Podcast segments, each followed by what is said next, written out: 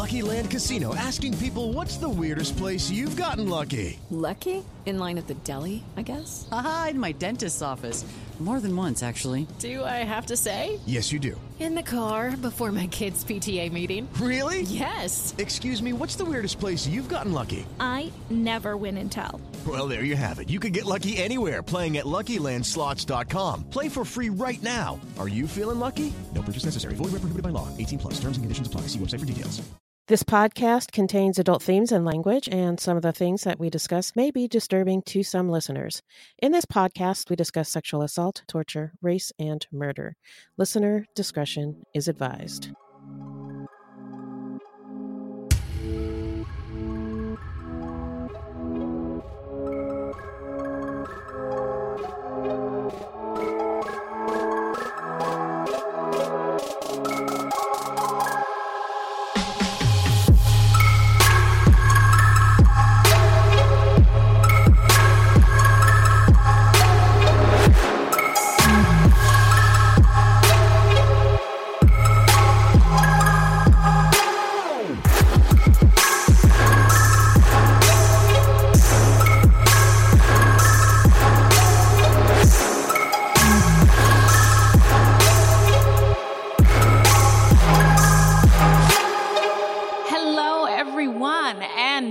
Welcome to Fruit Loops, episode 124. Bienvenidos, bitches. and thank you for being here and for listening. Uh, Fruit Loops is a podcast about true crimes committed by people of color and the victims that we don't hear or know much about. Contrary to popular belief, not all serial killers are straight cis white dudes. I'm telling you, they're not. It's true. Uh, um, I'm sorry. I went all the way to the bottom of my script. Uh, they're not straight white dudes. what? That's right. There are many well documented cases of serial killers of color, and Fruit Loops is a podcast all about them. We will take deep dives into the fascinating lives and crimes of serial killers and true crimes committed by people of color and the victims that the media and entertainment commonly leave out because the news is racist. Allegedly. And we are Wendy and Beth. She's Wendy. I'm Beth. We're not journalists, investigators, or psychologists. Just a couple of gals interested in true crime. Also, the opinions expressed in this podcast are just that our opinions. Also, our website is fruitloopspod.com, and we use Fruit Loops Pod for all our social media. Uh, the footnotes for each episode can be found on our website. Plus, check it out for the different ways that you can support the show. So, uh, who are we talking about today, Beth? Today we're talking about Martin Gonzalez Escamilla, a serial killer located in Austin, Texas. Hello. He killed women he was close to, his wife and girlfriends. All right, but before we get into it, how are you doing? I'm doing great. Uh, Com- CrimeCon has been so much fun, and uh, we've met so many really awesome people, and uh, it's just been incredible. Yeah, uh, hard agree. Uh, I'm very happy to be here. Um, it's been unreal, unbelievable. We were talking about uh, in the hotel room yesterday, like if we weren't here with each other, nobody would believe or care about all the things that happened to us this week. So it's just been amazing. And we're again really excited that you are here with us too. So um, normally on our show, we thank our listeners and our patrons for supporting our show, and I craft a um, customized tune for, uh, for our listeners. And since you guys are here today, um, I wrote a little jingle for you. Are you ready? okay. My daddy, Alabama. Mama, Louisiana. You mix that CrimeCon with that Austin, get a Texas Bama.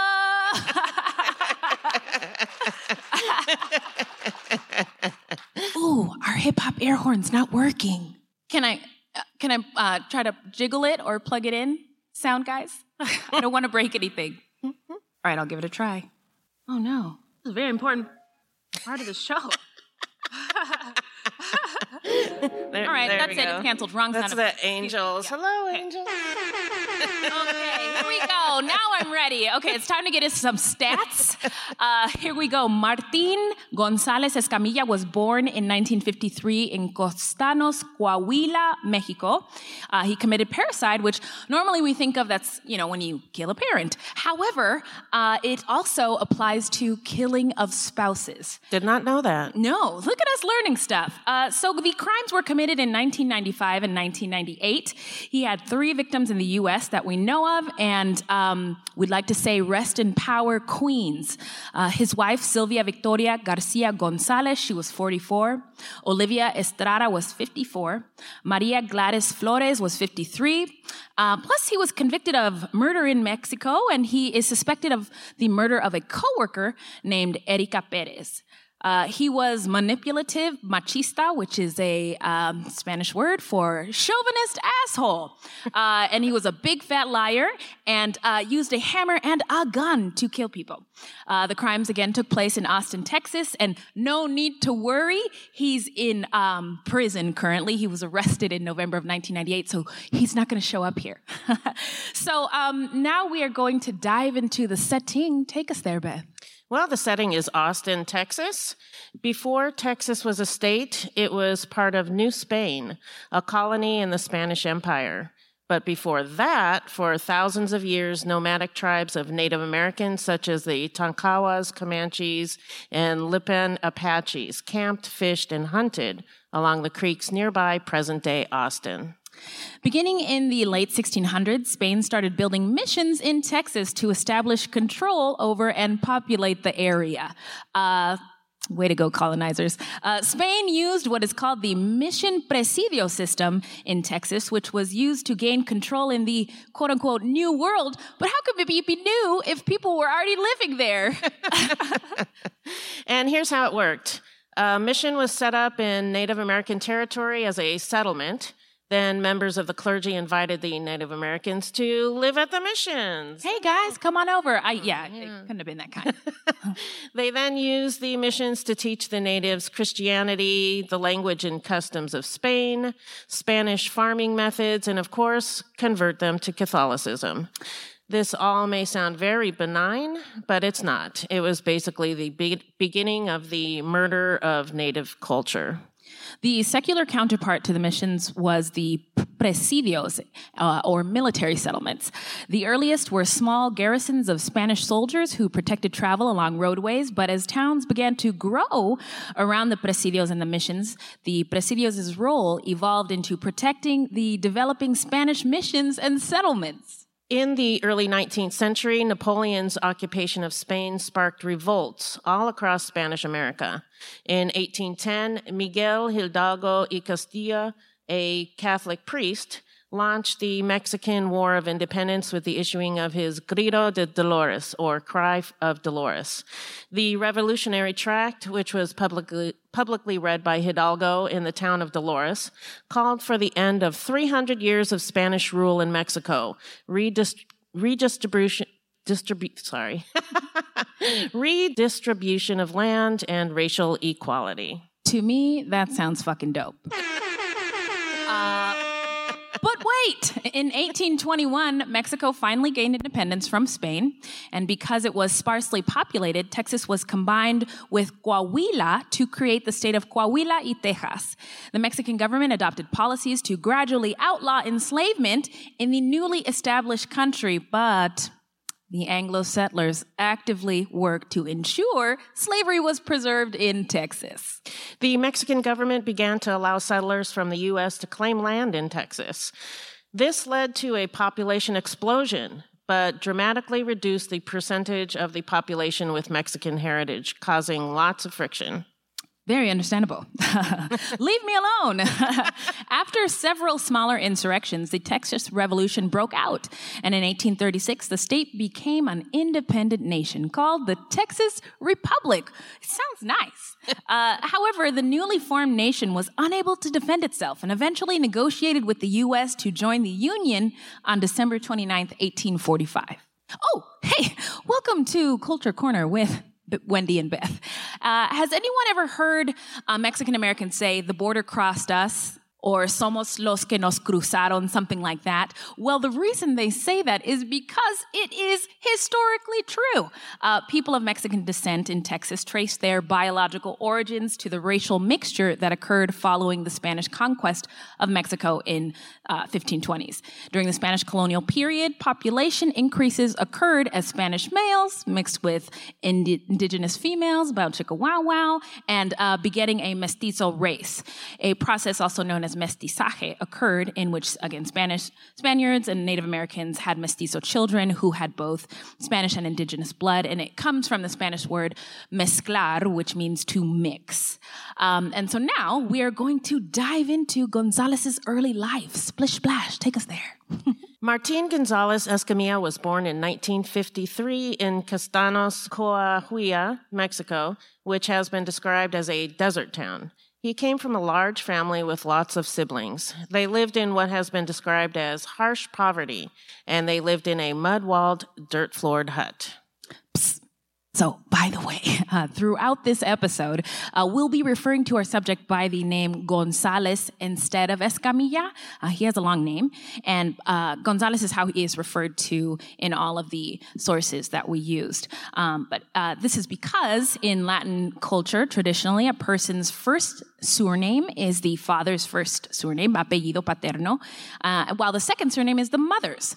Um, and most articles use the paternal surname because both the United States and Mexican cultures are patriarchal in nature. It's been reported in the 1970s that Martin was in a motorcycle accident, and afterwards he began suffering from seizures. His family responded by tying him up in the yard and waiting for the fit to pass. Oh my. Which is probably not the best way to deal with seizures. No. I don't know. But uh, they may not have known any other way. It sounds like they were pretty poor and maybe didn't have access to medical care. Sure. Still, um, tying it up, tying them up. I can think of a million better ways. How about a, a hug?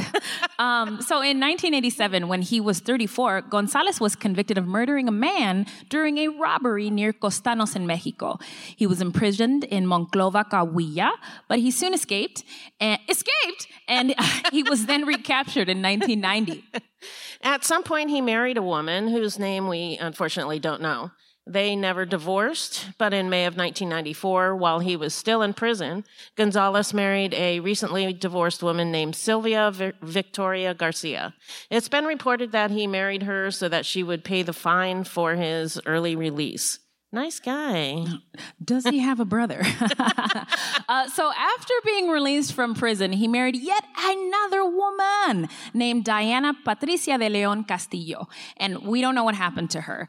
Uh, Gonzalez then headed to the U.S. and Austin, Texas in 1995, where he worked a number of manual labor jobs. Um, one source said that he was here illegally. And um, this is just a pet peeve of mine. Welcome to Culture Corner again. Um, you hear on the news, uh, the illegals are here. The illegals, human beings, are not illegal. They're they're they're peop- They have illegal status. Most of them are seeking asylum. However, human beings cannot be illegal. So let's just do better with our language. That's all I'm saying. Gonzalez has been described as outwardly charming, a man who could easily attract women, but who then became possessive, jealous, and abusive and controlling. There were reports of multiple assaults on many different women.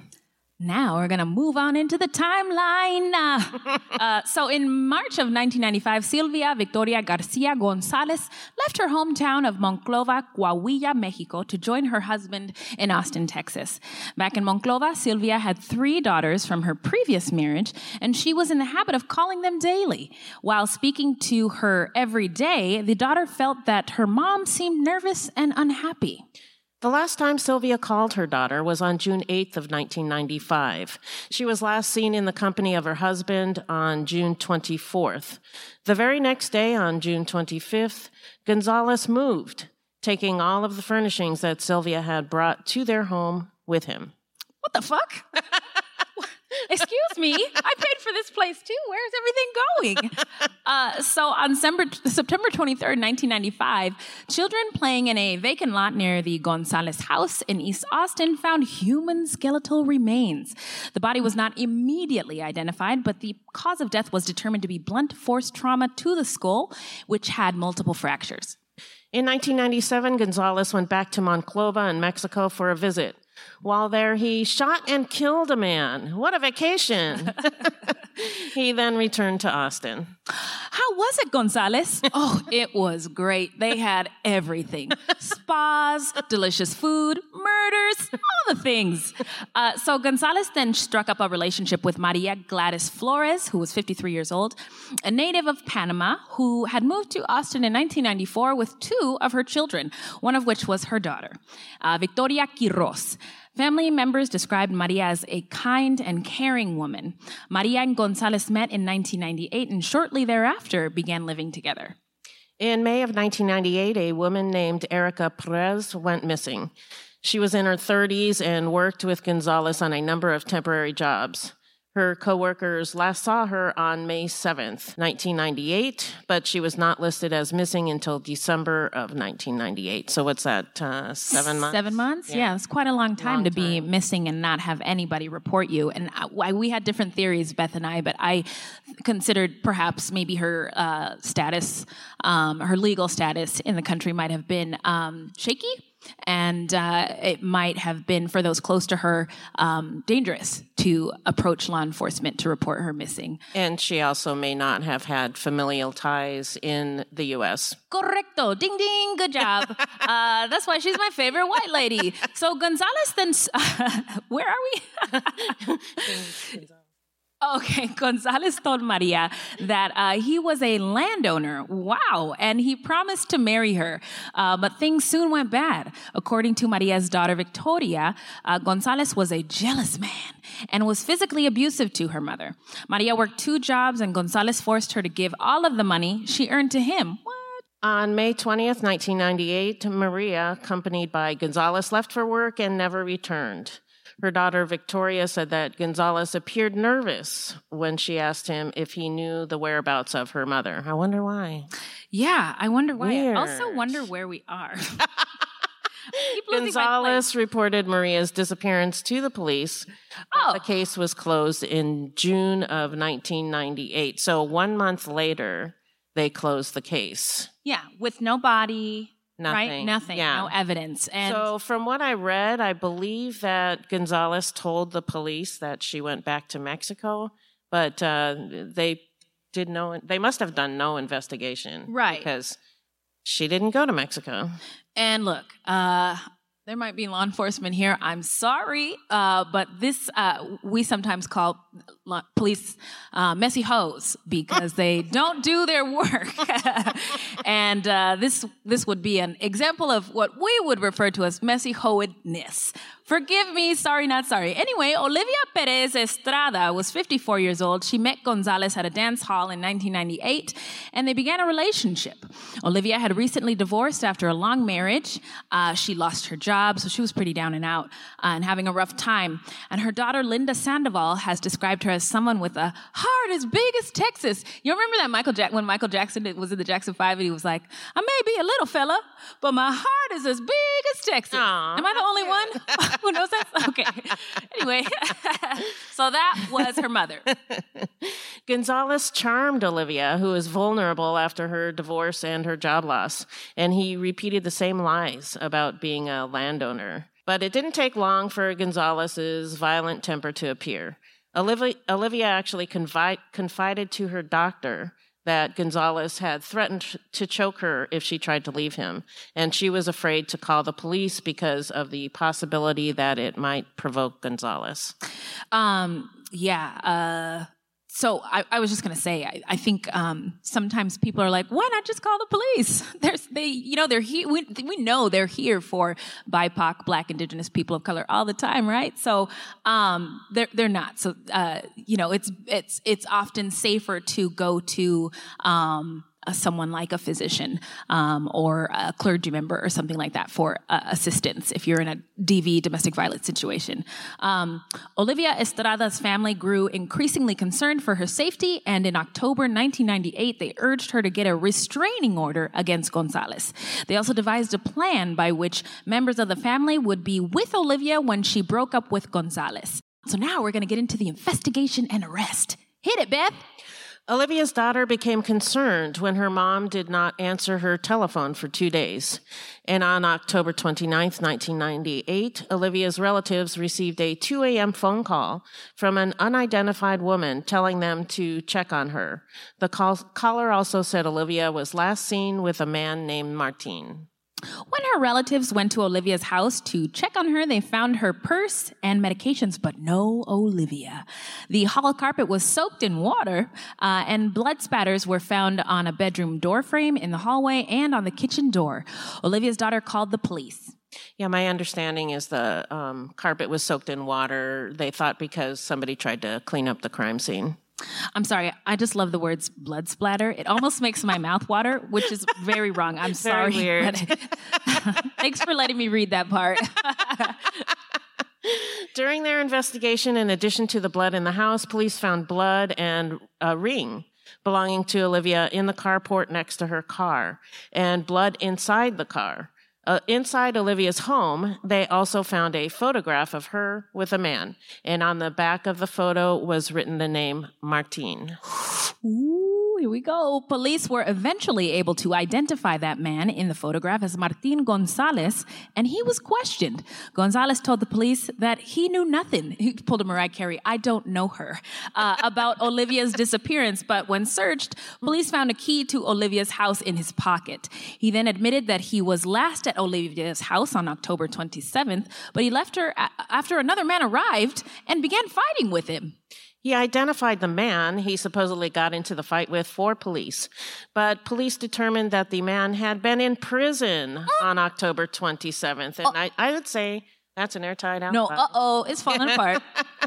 So he could not possibly have been at Olivia's house on that day. And on November 2nd, 1998, police arrested Gonzalez for the kidnapping of Olivia Estrada. Soon afterwards, investigators discovered that Gonzalez had reported Maria Flores missing the previous May.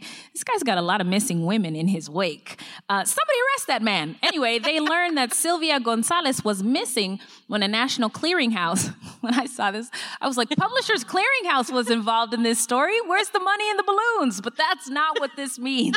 Apparently, a clearinghouse is an agency or an organization which collects and distributes something. So, this National Clearinghouse for Missing Persons reminded them that the bones had been found near Gonzalez's house in 1995. And on January 28, 1999, police identified the skeletal remains as those of Sylvia Victoria Garcia Gonzalez. Authorities identified the remains by comparing the DNA from the body with dried saliva found on the flaps of letters Sylvia had sent to her family in Mexico. Police notified her three daughters and her brother and sisters in Monclova.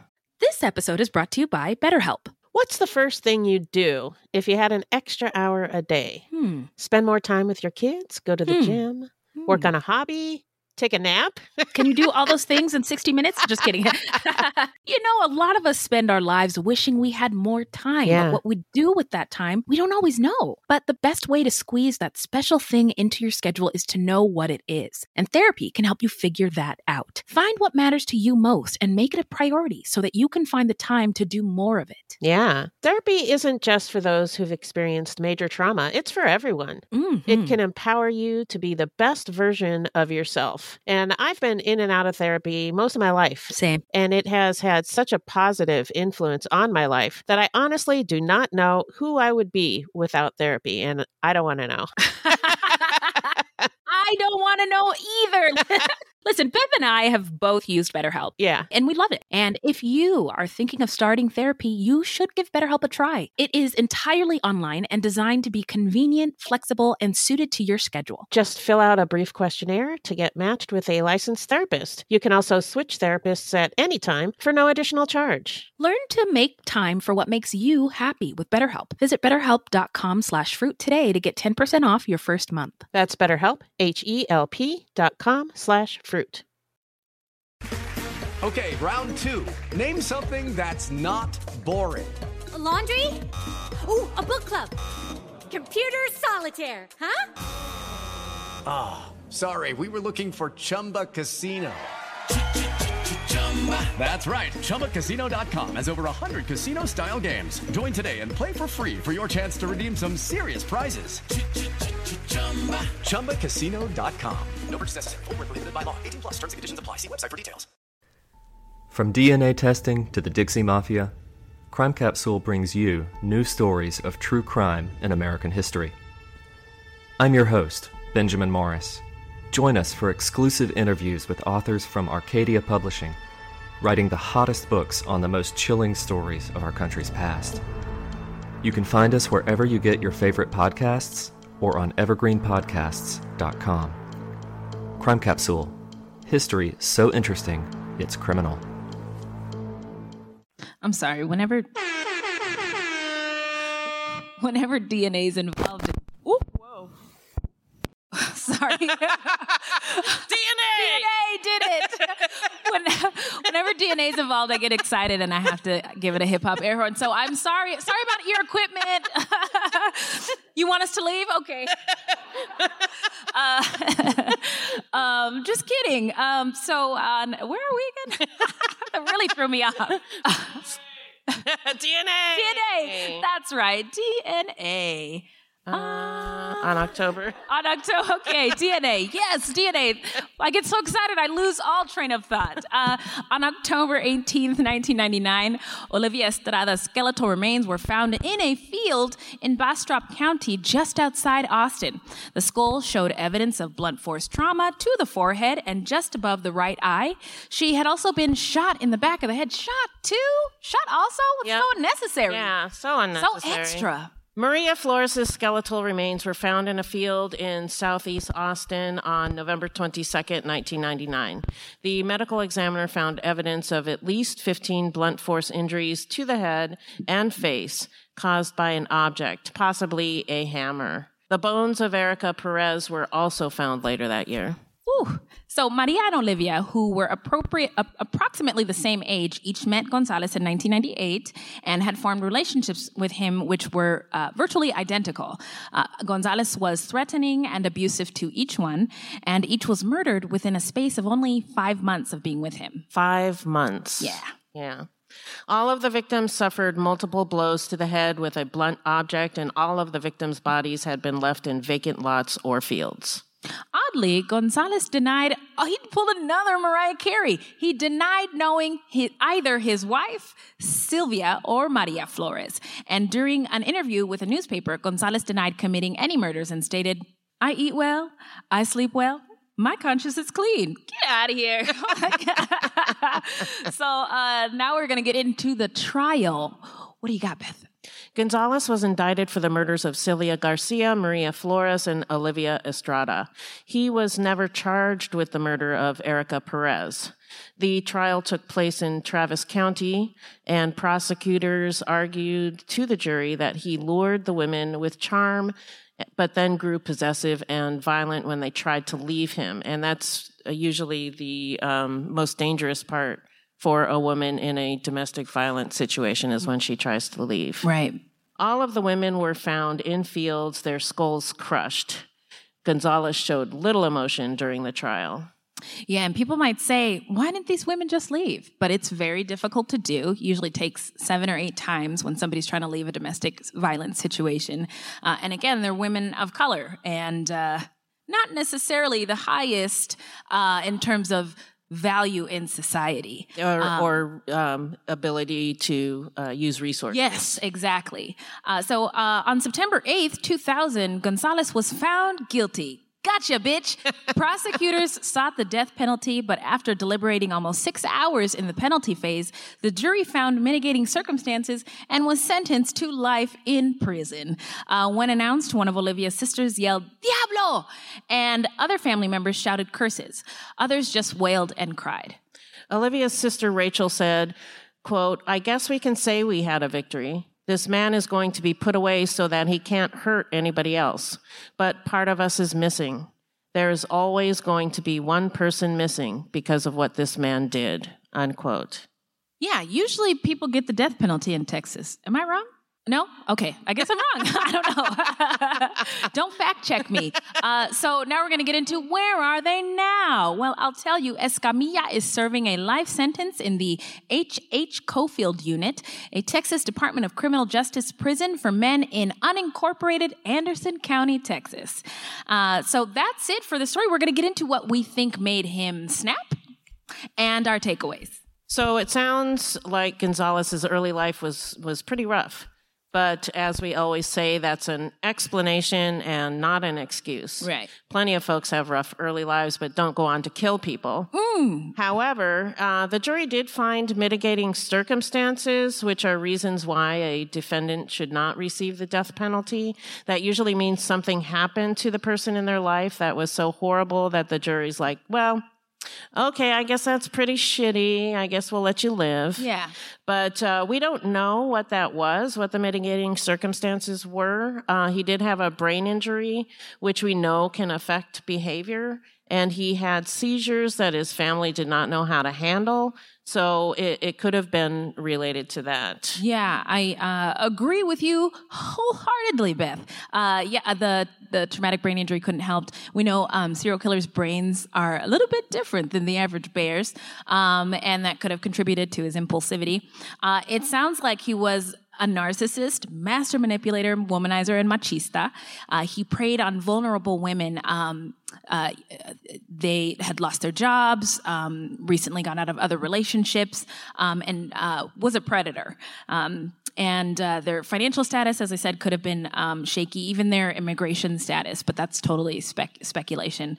The forensic evidence that went into connecting these dots um, made me wet. I'm sorry for lack of a better word. I love the forensic evidence part. Uh, so I they can't shut her up about this. She was So- so excited. they combined all these different sciences dentistry, forensic art. They had a forensic artist um, come up with using the remains of Sil- of Sylvia. Uh, they found her skeleton, and uh, this forensic artist recreated her face.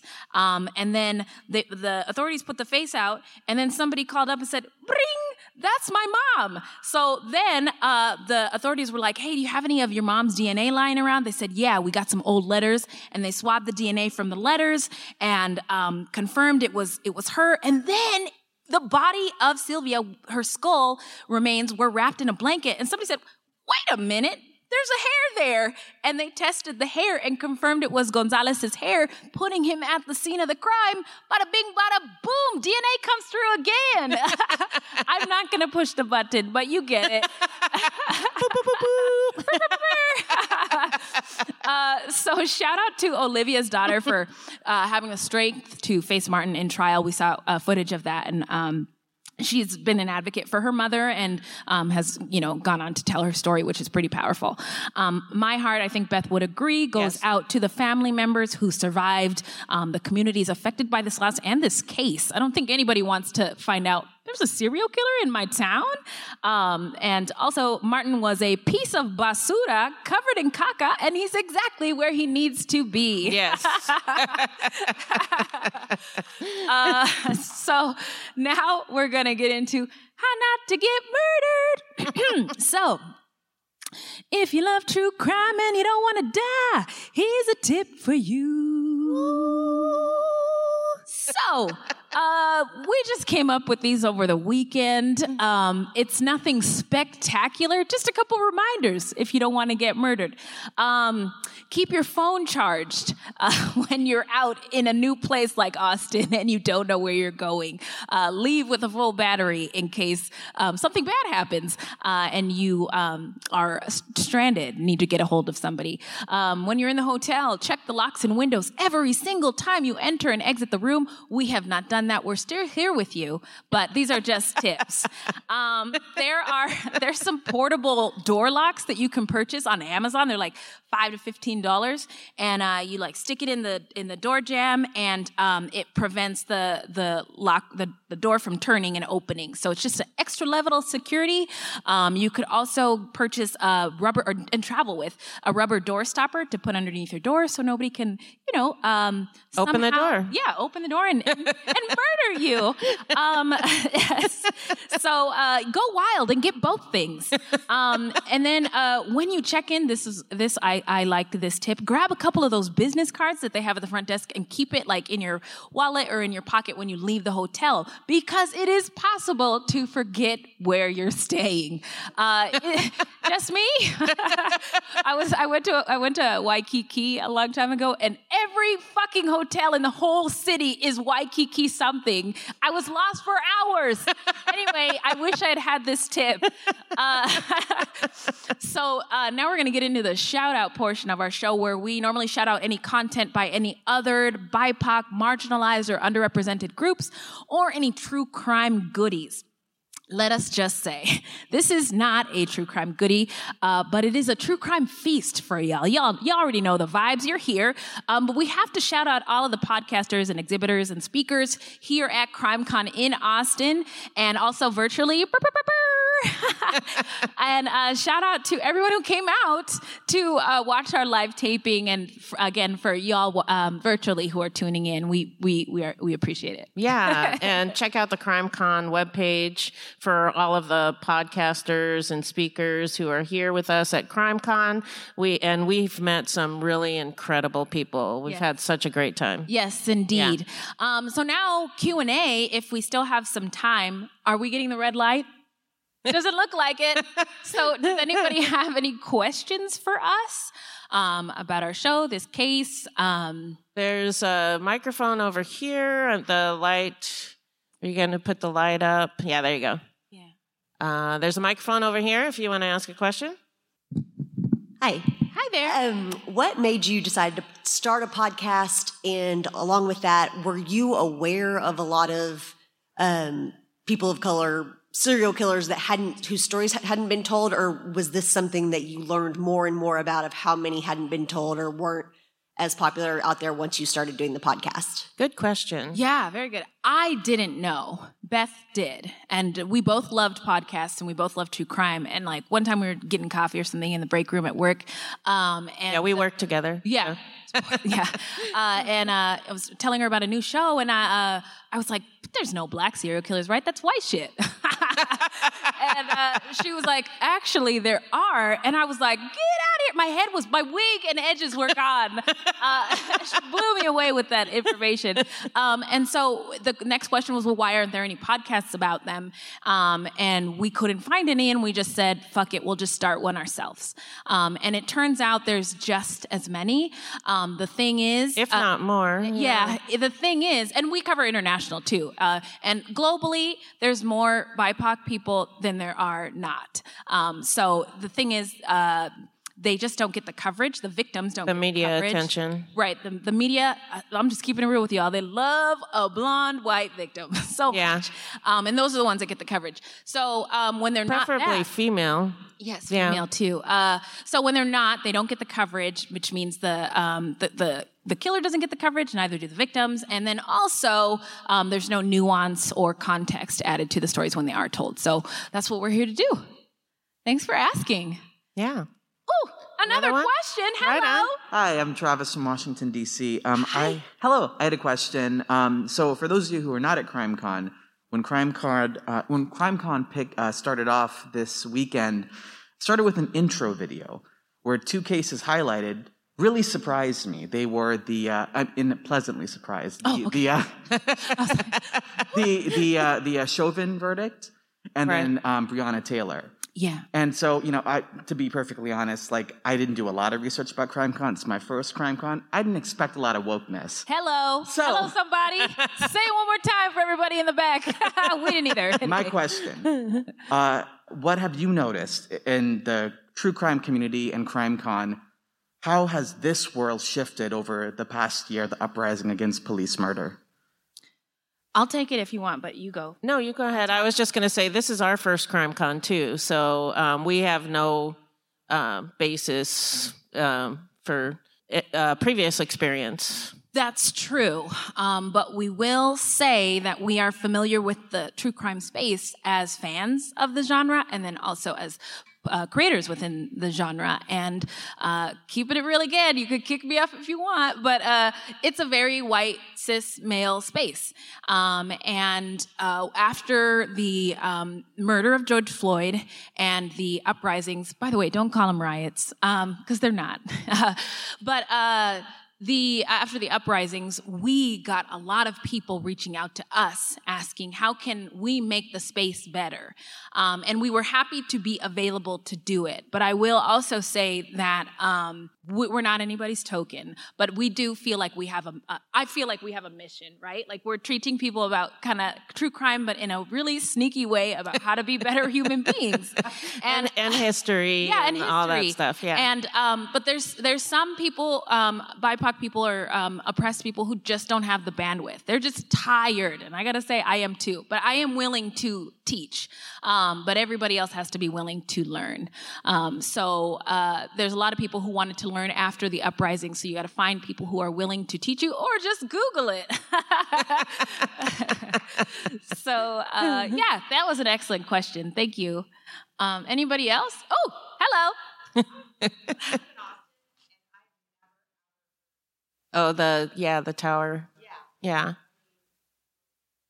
You're welcome. You're welcome there's a there's another one too um, the austin axe murderer that uh, we covered that earlier this year and we we replayed that episode this week yeah. So. Uh, Go ahead. yeah yeah. Hi. What do you say to people who tend to need convincing that stories of BIPOC murders and victims matter uh, equally as the white cis counterpart? That is a good question. What do we say? Um, I don't know if we've ever been asked that question. we haven't been, but on a visceral level, the all lives matter um, argument, I don't know if we can co- convince those people. Um, the the unfortunate thing about the situation that that we're in presently is that um, if you didn't see it uh, when George Floyd was murdered, uh, you didn't see it then, or you didn't understand. Wait a minute, or even January 6th, white supremacy is a thing. uh, then we might not be able to convince those people. Um, but uh, so if somebody asked, why those people matter. Somebody asked us who was willing to, um, I guess, learn and, and find out uh, is uh, we're all human beings, um, and all of our stories matter. All of our stories do matter. Um, I do th- believe, though, that people try to stray away from the Black Lives Matter slogan, but I strongly believe that when Black Lives Matter um, is uh, comes to fruition that everyone's lives will truly matter in this country. Um, again, you could kick me out if you want, uh, but uh, um, I just think people need to be willing, and if they're willing, then they need to try to see the humanity because uh, we, these are people, they're human beings. Anyone else? Wow, so I'm so grateful for these questions. If the hip hop air horn button wasn't broken, I would hit it so hard. Oh, so how does your research, when you guys are researching these different cases, how does that kind of process look? Because I imagine for some of these cases, it's hard to get details, and it seems like you guys did a lot of a lot of research and digging. What do you do when you come across some that don't have enough information? Thank- yeah, yeah, yeah. one. First, thank you for noticing. you want to go ahead? Okay. so I first I Google and get as much information as I can that way. And we use newspapers.com, so sometimes we have to go back to, you know, 1941 newspapers and get information from there because you're just not, not going to find it on Google. We also look for videos like forensic files that um, we got some that forensic information from forensic files. Um, I just keep googling and googling and googling and, and I'll Google the uh, victims' names because I want to find out as much information about them as possible and uh, just keep digging. Keep digging. Yeah, and we also do we research the case, but we also research the context. Yeah. So the um, history and all history- that. Yeah, surrounding because there's a reason why um, uh, the people end end up in these places and situations that they do, um, and a lot of them are out of their control. So, any other questions? All right. Well, uh, oh my gosh, we are honored. Thank you so much for your time and for Yeah, listening thank to you. us today. Thank you so much. They didn't hate it. Look, mom. Uh, anyway, y'all have a good day. Uh, this is a weekly podcast, and new episodes drop every Thursday. So until next time, look alive, y'all. It's crazy out there.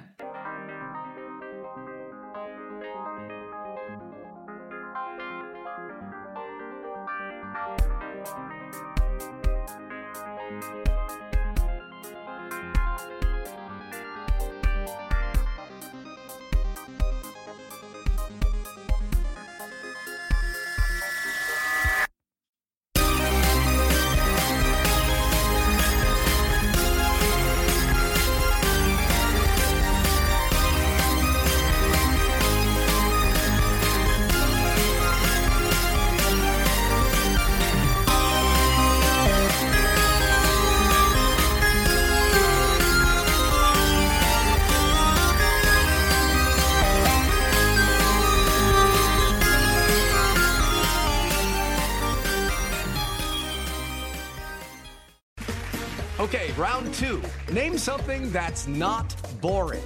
A laundry? Ooh, a book club. Computer solitaire, huh?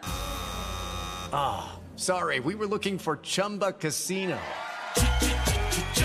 That's right. ChumbaCasino.com has over 100 casino style games. Join today and play for free for your chance to redeem some serious prizes. Chumba. ChumbaCasino.com. No purchase necessary. Where prohibited by law. 18 plus terms and conditions apply. See website for details. True terrors of horror, bizarre happenings, unexplainable events. On our podcast, Disturbed, terror takes center stage. Each episode is a journey into the darkest corners of human existence, delving into bone chilling tales of kidnappings, serial killers, maniacs, and the very essence of your worst nightmares coming to life on this weekly true horror show. Disturbed is not for the faint of heart. It's an exploration of real, unadulterated horror sourced from everyday people. Each episode is a descent into the macabre, where we narrate stories that will leave you on the edge of your seat and crawling in your skin. We navigate the disturbing narratives that lurk in the shadows, offering a raw and unfiltered listen into the most terrifying aspects of the human experience. Enter at your own risk and let the unsettling tales unfold in the haunting realm of Disturbed. And remember, listeners, stay safe out there.